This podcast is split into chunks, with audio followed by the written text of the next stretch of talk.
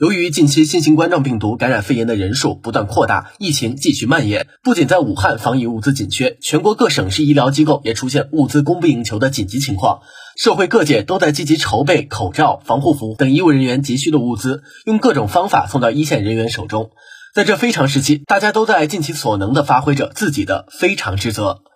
二月三号上午，郑州慈善总会收到朱一龙白羽粉丝团自发筹措从江苏省昆山市邮寄过来两千双一次性橡胶手套，并第一时间转交给河南省人民医院、郑州人民医院正全力奋斗在一线的英雄们手中，每所医院一千双。粉丝们现在全国各地，因疫情严峻情况无法亲自送达，特委托郑州慈善总会及时办理手续。他们希望医护人员在工作的同时，一定要注意好自身的安全健康，并表示会继续关注疫情，持续发挥力量，筹措更多物资，同医护人员一起打赢这场防疫战，并祝愿患者们早日康复。